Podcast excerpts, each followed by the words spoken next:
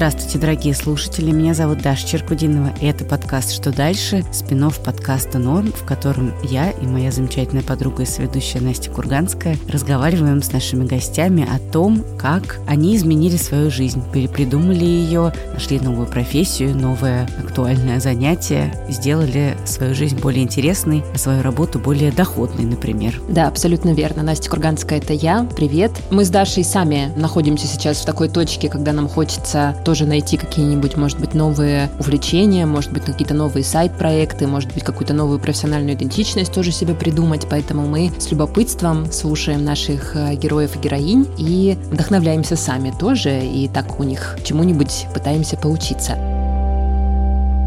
У нас сегодня такой эпизод, мне кажется, который будет полезным и интересным для всех наших слушателей, которые работают в какой-то гуманитарной отрасли. Не обязательно это такие же журналисты, как мы с Дашей и как наша сегодняшняя героиня. Это вполне возможно и маркетологи, и люди, работающие в пиаре, люди, работающие с текстами, люди, работающие со смыслами и в прочих смежных индустриях. Наша героиня сегодняшняя перешла в IT-сферу из вот этой самой сферы создания гуманитарных смыслов, и при этом сделала это, как мне кажется, супер органично и как-то вообще не, э, не травматично. И очень-очень, мне кажется, что она работает э, в какой-то супер вообще такой отрасли будущего. Перед тем, как мы вам про нее расскажем, мы напомним вам, что этот подкаст выходит в партнерстве с любимым нашим сервисом Яндекс Практикум. Яндекс Практикум – это сервис онлайн-образования, который учит цифровым профессиям и который помогает освоить разные новые навыки, углубить свои знания, может быть, даже в сфере программирования, дизайна, маркетинга и других смежных областях. И самое главное, конечно же, найти хорошую, высокооплачиваемую, надежную, безопасную работу в IT-сфере. Я хотела поступать на врача, это Маша Рускова. Она работает шеф-редактором группы тренеров искусственного интеллекта Яндекс GPT, но любит представляться как редактор и фактчекер, потому что работает в этой сфере с 2008 года. За свою карьеру Маша успела поработать судебным корреспондентом, поработать в маркетинге, пройти курсы продуктового дизайна, выучить язык программирования и, наконец, начать тренировать искусственный интеллект. Сейчас Маша сама расскажет про вот эти разные ступени в ее карьере, и мы с вами вместе перемещаемся в Красноярск середину нулевых но в десятом классе у нас не набрали биохимический класс в школе, потому что у нас было профильное разделение. Ну, я думаю, ну, хорошо, языки. Языки, английский, французский. И в итоге я пошла, поступила на филологический факультет в Красноярске, в Сибирском федеральном университете. Я проучилась там пять лет, потом я два с половиной года еще получала второй диплом на переводчика, но со второго курса начала работать по специальности в журналистике, 10 лет я работала судебным репортером. Ну, потом а, занесло меня в какую-то уже более такую большую журналистику, стало интересно тема каких-то расследований, как раз экономических споров, строительства. Ну, мне это вообще нравится копаться, и я люблю это. А потом стала заниматься медицинской журналистикой, научной журналистикой. Я работала в контент-бюро «Продано» и была там медицинским редактором нативной рекламы. Фактчекала. Потом я стала не только медицину брать, но и другие темы. Потом началось 24 эм, февраля 2022 года, что повлияло на мою работу таким образом, что я ее потеряла. Я осталась без работы э, совсем. Маша стала думать, как ей пересобрать ее журналистскую карьеру. Уезжать из России для нее не вариант. Маша считает, что ее английский не на том уровне пока что, чтобы делать расследования и факт-чек на нем. Поэтому Маша решила попробовать себя в смежных областях и устроилась в один из крупных банков на позицию контент-маркетолога. Она проработала там полтора года. Очень круто, просто потрясающее место, замечательно, интересная редакция, но сфера была ЖКХ. тоже как бы Вроде с юридическим бэкграундом все не так сложно, и мне понравился там вот эта вот часть про UX дизайн, UX редактуру. Я еще знаю, что за это время ты начала учить питон. Расскажи, как вообще ты его учила и пригодились ли тебе эти знания? Вот, и параллельно еще мы с моим супругом решили, что надо выучить питон, хотя бы на базовом уровне. Он тогда учился в высшей школе экономики, и у него был соответствующий предмет «Основы Data Science». Потом я посмотрела, что разные, как разные издания занимаются журналистикой расследований и используют там Python, чтобы в базах красивые таблички делать и данные доставать. Мне так это понравилось. Я, конечно же, стала смотреть всякие мастер-классы всяких медиа. Освоила Python, плюс этот UX-дизайн. Ну и как бы так получилось, что и вот я уже как бы в IT немножко. Меня очень насторожила твоя фраза. Мы с мужем решили выучить питон, и мы выучили питон. Как будто это, как знаешь, как сходить в магазин, как посмотреть сериал. Ну, ясное дело, что выучить питон здесь, наверное, такой как бы немножко сарказм, но как и любой язык, потому что это язык программирования, главное начать. И был определенный курс базовый введения, которое позволяет тебе овладеть э, обширным инструментарием, которого достаточно для решения твоих задач. Машин муж учился в высшей школе экономики, и Python он изучал именно в рамках своего университетского обучения. А Маша решила вместе с мужем изучать этот язык программирования, и они вместе проходили курсы, смотрели вебинары, занимались каждый день по три часа и поддерживали друг друга в новом начинании. И у них заняло два с половиной месяца для того, чтобы изучить язык, как она говорит, на базовом уровне. И вот важно сказать здесь, что у Яндекс Практикума тоже есть курс по Python, он рассчитан на 9 месяцев. Все образовательные уроки там составлены на основе исследований рынка и практикующих спецов, то есть в курсе заложены именно те знания и навыки, которые пригодятся в настоящей работе. Так что если вы задумались о том, чтобы изучить Python, вы можете пойти в Яндекс Практикум и найти там соответствующий курс. Еще там есть, конечно же, поддерживающая команда с дедлайнами, с кураторами, которые помогают пройти курс в одиночку, даже если у вас нет э, поддержки в виде супруги или супруга. Ну и, как всегда, есть э, в Яндекс Практикуме бесплатная часть этого курса. Можете посмотреть и прикинуть, нравятся ли вам вообще языки программирования и Python в частности. Чему я научилась? Ну вот я смогу как бы сделать какой-то из датасета данные, например, достать. Или смогу написать код какой-то с условиями, например, там, заводить будильник. Как бы Понятное дело, что у меня не было особой практики в работе, чтобы это применять. Но я думаю, что если бы мне понравилось, то я бы, наверное, применяла. Программировать Маше понравилось, но не настолько, чтобы сменить профессию. Она продолжала работать в банке, пока однажды не случилась очень странная и интересная история. И дальше я продолжаю работать вот в этом вот э, банке. Все вроде неплохо, отлично. И тут возникает в какой-то день ситуация, мне просто несколько человек решили показать вакансию. Тимлит, группы, тренеров искусственного интеллекта.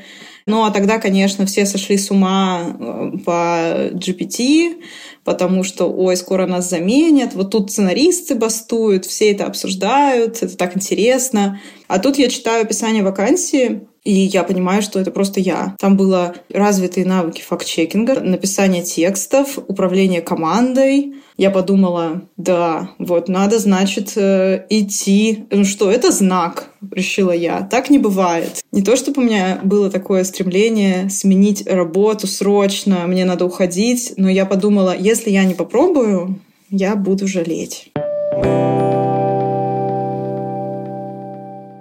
Сейчас время позвонить нашей постоянной экспертке этого подкаста, старшему продукт-менеджеру Яндекс Практикума Даше Трочинской. Мы сегодня у Даши спросим, какое еще образование можно получить, чтобы начать работать с искусственным интеллектом, ну и вообще, какое будущее ждет AI-тренеров, и, конечно же, узнаем, как преподаватели Яндекс Практикума сами используют GPT в образовательном процессе. Мы, наверное, у тебя хотели бы спросить вообще, каковы перспективы этих людей, тренеров нейросетей, этой профессии? Да, на самом деле AI-тренер — это профессия больше не из анализа данных, а это такое будущее редактуры и копирайтинга. Угу. Вот, то есть это человек, который учит нейросеть красиво и грамотно общаться. И что мне особенно нравится в этой профессии, что я считаю делает ее невероятно перспективной, то, что она ломает стереотип о том, что работа с данными — это вот только для математиков, знаете? Это вот знаешь цифры, знаешь линейную алгебру, приходи делать искусственный интеллект. Не знаешь — до свидания. Нет. Вот, и никогда филологи и филологини наши чудесные не станут ненужными, э, никогда, там, не знаю, копирайтинг не уйдет в прошлое, потому что ни один искусственный интеллект еще не научился имитировать, ну, вот такое творчество в его истинном смысле. А вообще, я хотела сегодня вам рассказать тоже несколько историй. Давайте начнем с такого вопроса. Как вы думаете, чем машинное обучение отличается от искусственного интеллекта вообще? Раз уж у нас сегодня такой разговор. Сейчас подожди, дай-ка я подумаю. Минута на размышление. Но искусственный интеллект — это то, что мы обучаем, а машинное обучение — это процесс... Почти. Да? Вообще, это шутка такая у математиков есть, что машинное обучение, ну, machine learning, обычно написано на питоне, язык программирования, uh-huh. а искусственный интеллект на слайде в PowerPoint. Вот. То есть на самом деле это одно и то же. Абсолютно. Просто машинное обучение звучит э, не очень высокопарно, а вот когда говорят AI, искусственный интеллект, generative AI, это вот то, что Тим Кук там в презентации Apple будет рассказывать. Вот. А если спускаться еще раньше, то то же самое машинное обучение с нами вообще очень давно. И если возвращаться к музыке, я вот провела некоторый research, и он показал, что первая нотная композиция была написана компьютером раньше, чем появилась группа Beatles. Да ну, не может быть. Да.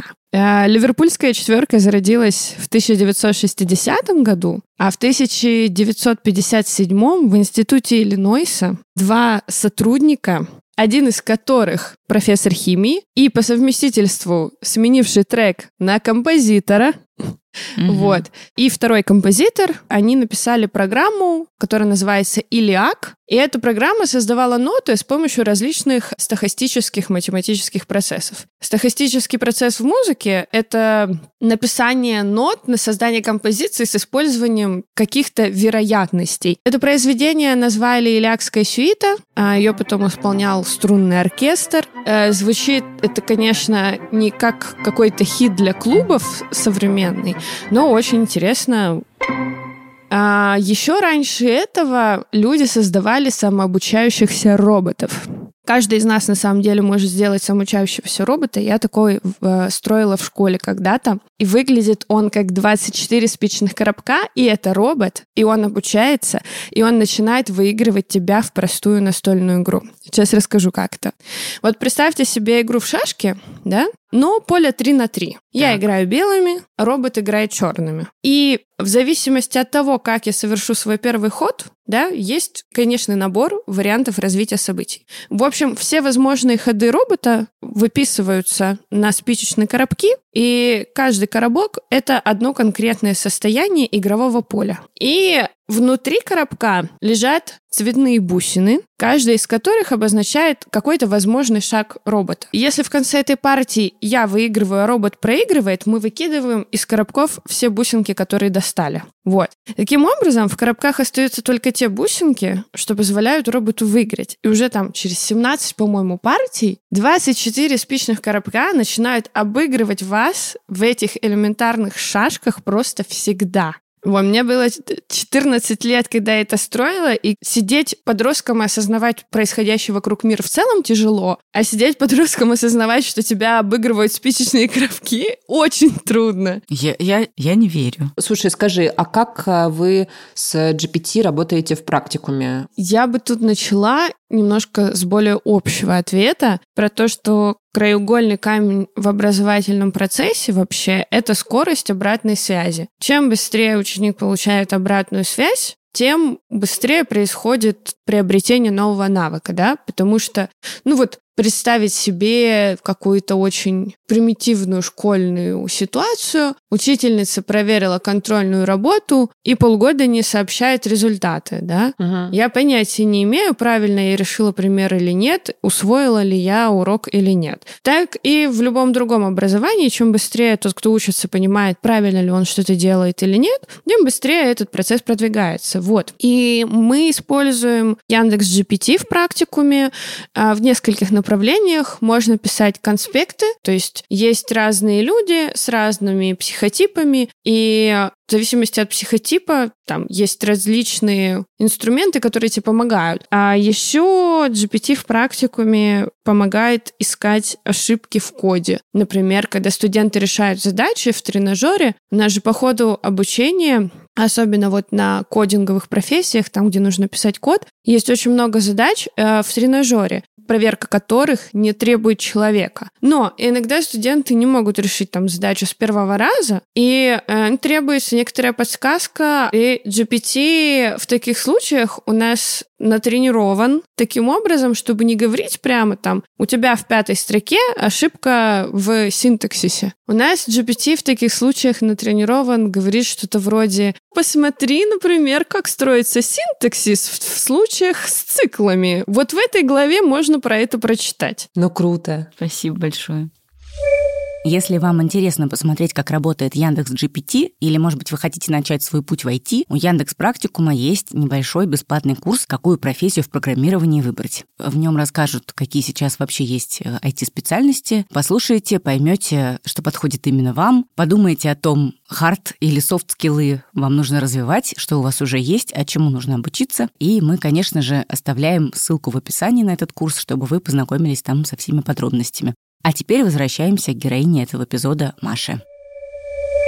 Слушай, скажи, пожалуйста, а как вообще устроена твоя работа? Что это за птица такая, тренер нейросетей? Потому что я прочитала статью, но я так и не поняла, что он делает и как вообще выглядит его рабочий день. Когда у нас обучается модель искусственного интеллекта, она как обучается как ребенок. В нее закачивают большие объемы данных, она сравнивает их между собой, э, находит между ними закономерности. Например, не знаю, она знает, что на привет, как дела, нужно ответить как дела, а не морковка в холодильнике. Угу. Когда она осваивает какие-то основные закономерности, начинаются задачки посложнее, и так сложнее, сложнее, сложнее, как, собственно, развивается мозг ребенка. Есть вознаграждение и поощрение. Это все, конечно же, метафорическое поощрение, но это сделано как бы в размечании данных. Например, человек смотрит на ответ модели на какой-то вопрос. И у него есть некоторые пункты по тому, как вообще, что в этом ответе хорошего, что в этом ответе плохого. Например, если там фактически ошибки, безопасен ли он с точки зрения этики, полезен ли он для пользователя, который задал этот вопрос, или бесполезен. И вот таких э, очень много пунктов, которые ты размечаешь, и как бы ты выносишь вердикт. Модель, хорошо ты умеешь уже отвечать на такие вопросы или плохо? Модель э, получает какую-то обратную связь и понимает со временем, она учится на них правильно отвечать, сопоставляя большие объемы данных. И работа моя заключается в том, что у меня есть э, группа редакторов, по-моему, 13 человек у меня сейчас в команде. И они, значит, все, у них есть задачи на день, которые, ну, все связаны с обучением модели. Это все равно тексты, потому что мы обучаем текстовую модель. Моя задача — контролировать качество выполнения этой работы. Плюс на нас еще лежит э, такая большая объемная работа в разработке э, документации, на основе которой мы обучаем модель. Например, инструкция по этике мое любимое. Вот как бы, как бы нам всем договориться, какие слова мы можем употреблять или не можем. Или, например, вот пользователь к нам пришел, и у него в его запросе содержатся маты. И у него, например, запрос из разряда «сочини матершинную песню там, про кого-нибудь». Вот как мы должны на отвечать? Например, мы попросим его пять раз ответить на этот вопрос. У нас будет пять разных ответов. Скорее всего, эти ответы будут не одинаково хороши и безопасны. Важная часть работы тренеров э, вот таких программ, э, GPT, искусственного интеллекта и так далее, это забота о безопасности пользователя. Понятно, что программа учится на огромном количестве разных источников, она в себя впитывает и забирает очень большое количество информации про самые разные сферы жизни, в том числе про какие-то, знаете, не очень безопасные, не очень приятные, не те, о которых хочется говорить. Да, получается, что все ответы нейросети должны быть этичными, даже если вопрос, который ей задают, не суперэтичный. Тренеры учат программы, модели языковые, во-первых, не ругаться с пользователем, во-вторых, не говорить ему каких-то неприятных вещей, не хамить ему. Они учат не предоставлять информацию, которую предоставлять просто нельзя. Например, не описывать какие-то способы самоубийства или способы приготовления наркотических веществ или еще какие-то запрещенные вещи, о которых э, не следует разговаривать даже людям друг с другом, да, а уж тем более людям с какой-то компьютерной программой. И, в общем, это действительно большая часть э, и большая серьезная работа того, как человек помогает машине научиться быть более человечной. Другая важная задача тренеров нейросетей — это оценка написанных текстов. Нейросети анализируют очень большой корпус разных текстов в интернете, далеко не все из них качественные. И тренеры должны договориться между собой о том, как оценивать качество текстов и, соответственно, после этого редактировать ответы нейросети. Сейчас, конечно, многие люди, чья работа связана с текстами, переживают, не заменит ли их искусственный интеллект через годик-другой или там лет через 5-7. Я тоже переживаю, между прочим. Но вот Маша, наша героиня, журналистка, развеивает эти страхи. Пока мы не находимся на том уровне, что модель будет решать журналистские задачки, на мой взгляд. Даже новостные. Я и сама, когда шла на работу, говорила что-то в духе «Ну, пока нас не заменили, надо это возглавить». Но мне кажется, что речь э, и вообще создание э, нейросетей идет скорее с точки зрения помощник для облегчения базовых задач. Угу. Базовых задач, э, чтобы, э, чтобы у тебя высвобождалась энергия, силы и, главное, время на что-то более глубокое и уникальное. Но я все-таки думаю, что я призываю людей факт-чекать информацию, потому что модель пока живет в своем немножко розовом мире. Поэтому все-таки я бы доверяла первоисточникам и обязательно перепроверяла. Мне кажется, так клево, что ты свой бэкграунд, с которым, э, мне кажется, ну, как бы многие журналисты в прошлом, редакторы и вообще вот э, сотрудники гуманитарного станка, да, они многие находятся сейчас в депрессии. В, в депрессии, да. в смятении. И кажется, что сферы, в которые было бы как-то денежно или перспективно уйти, они как будто бы какие-то далекие от тебя или какие-то неинтересные или еще что-то такое. А ты, получается, что взяла этот свой бэкграунд, и как бы ты его сохранила, и ты его перенесла в новую эм, работу, но при этом у тебя определенная работа будущего. Мне вот на моем опыте, который действительно из э, журналистики, медиа, вообще вот переход в какую-то какую-то полу-IT и IT-сферу, а, я бы сказала, что точно его не надо бояться делать. Гуманитарные специалисты высокого уровня, мне кажется, очень ценны, потому что все нам указывает на то, в том числе вот обучение модели, на то, что вообще-то научить нормально излагать мысли, чтобы это было бережно, тактично а, и еще и полезно, это настолько амбициозная цель, честно говоря. И я регулярно наблюдаю, как люди приходят в такие проекты и наводят там блеск, красоту, чистоту, что угодно. И кажется, что мы еще долго-долго не выйдем из этой м, сферы. Маш, ну кажется, что ты относительно спокойно совершила свой карьерный переход. То есть, да, ты учила питон, но как будто, поправь меня, если я не права, он не совсем тебе нужен на текущей позиции. Что в итоге помогло тебе сменить профессию? Было ли что-то, кроме питона, да, что ты делала, и что помогло тебе сменить профессию? Когда еще работала контент-маркетологом, я поняла, что если я уж решила, что журналистики я постепенно или на время ухожу, мне стоит как-то поработать со своим резюме. И я пошла и заказала карьерное сопровождение, это называется. У меня была одна консультация со специалисткой, и у меня был такой трек уже в письменном виде по коррекции моих резюме. И я заказала вот карьерную консультацию, мы разобрали какие-то мои сильные, слабые стороны. И вы сначала разбираете, как это может быть выглядеть с точки зрения резюме и вообще твоего трека, Потому что иногда вообще непонятно, классно, когда со стороны человек тебе может прийти и сказать, Маша, ну как бы ты можешь начать, но ты будешь на такой-то позиции с примерно такой вилкой зарплат, нужно будет столько лет, там, не знаю, подтягивать вот такие-то навыки. А вот здесь у тебя уже изначально резюме сильнее, нужно просто его оформить, и вот примерно так, шаг за шагом, набирается какое-то резюме, которое выглядит вполне сносно. Второе слагаемое успеха, как мне объяснили, это представление результатов твоей работы в каких-то конкретных измеримых показателях. Ну, грубо говоря, не улучшила интерфейс приложения, а, например, ты говоришь, сделала 50 плюс экранов для сценариев, сложных, которые были связаны с такой-то фичой. По данным аналитиков, это улучшило конверсию на сколько-то процентов. Я, по-моему, заплатила за два месяца.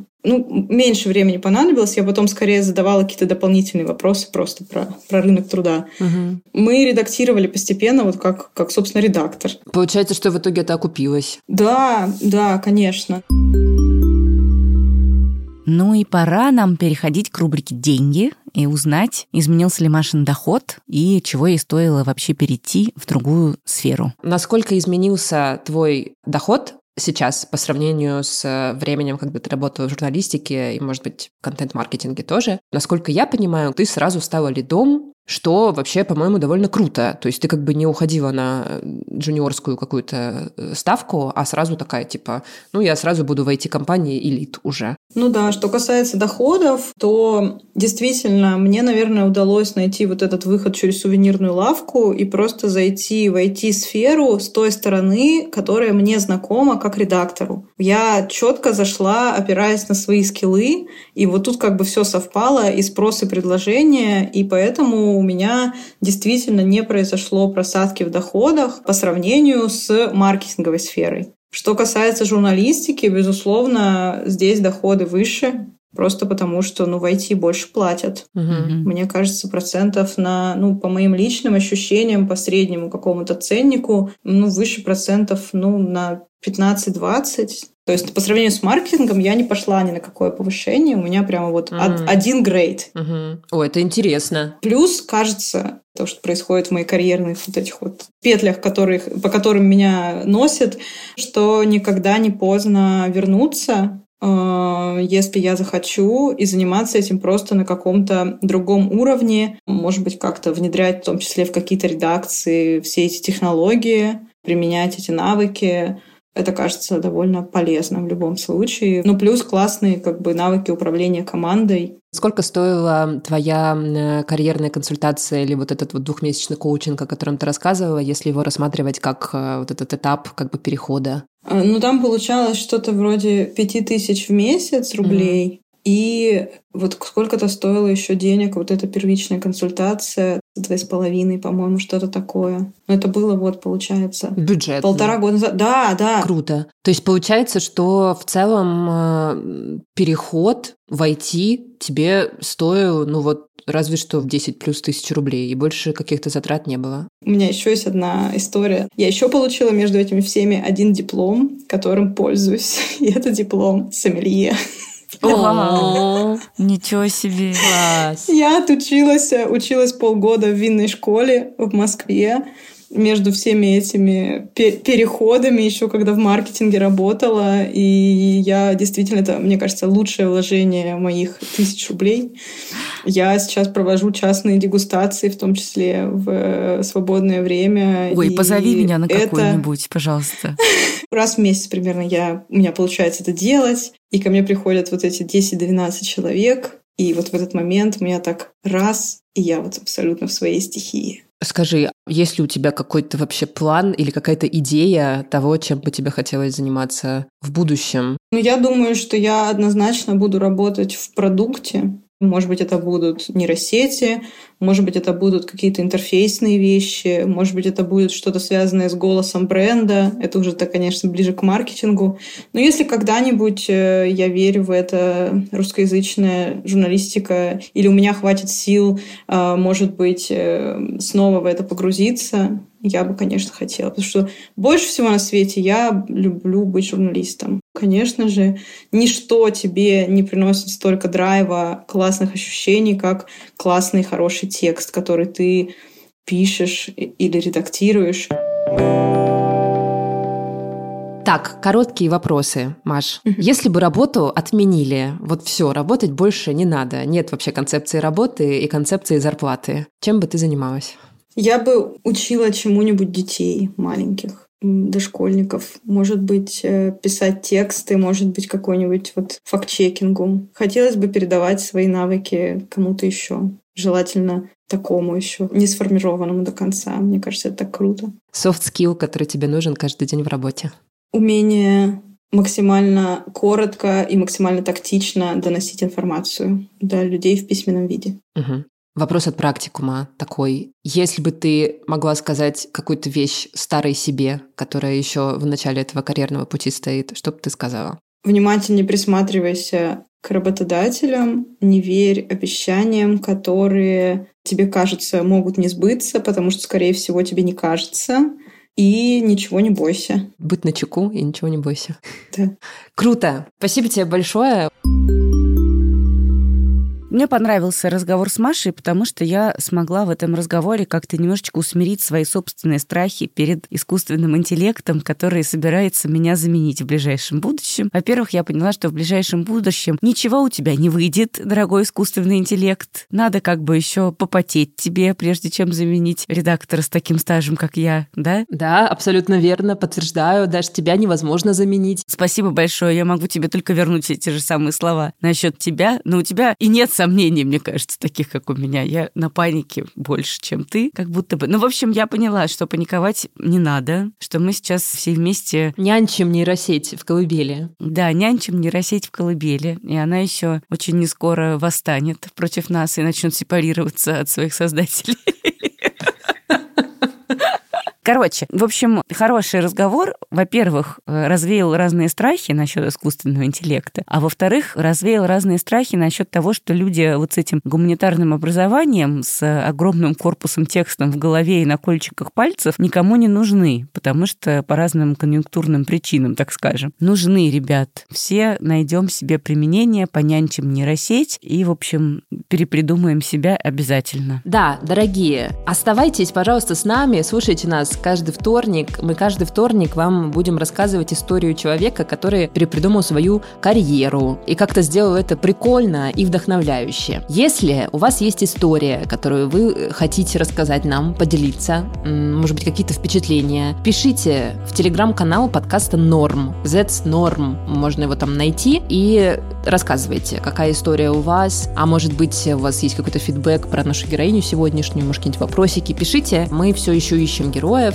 для этого сезона, так что с радостью, может быть, запишем вашу историю тоже и поболтаем с вами. Меня зовут Настя Курганская. Меня зовут Даша Черкудинова. Спасибо, что были с нами. Услышимся через недельку. Этот подкаст мы делаем с нашим любимым сервисом онлайн-образования Яндекс Практикум, который учит цифровым профессиям и учит трудоустраиваться в них и находить классную, высокооплачиваемую, зажигательную работу. Все, услышимся с вами. Пока. Меня зовут Настя. Меня зовут Даша. Курганская. Черкудинова. Вот так. Пока. Пока.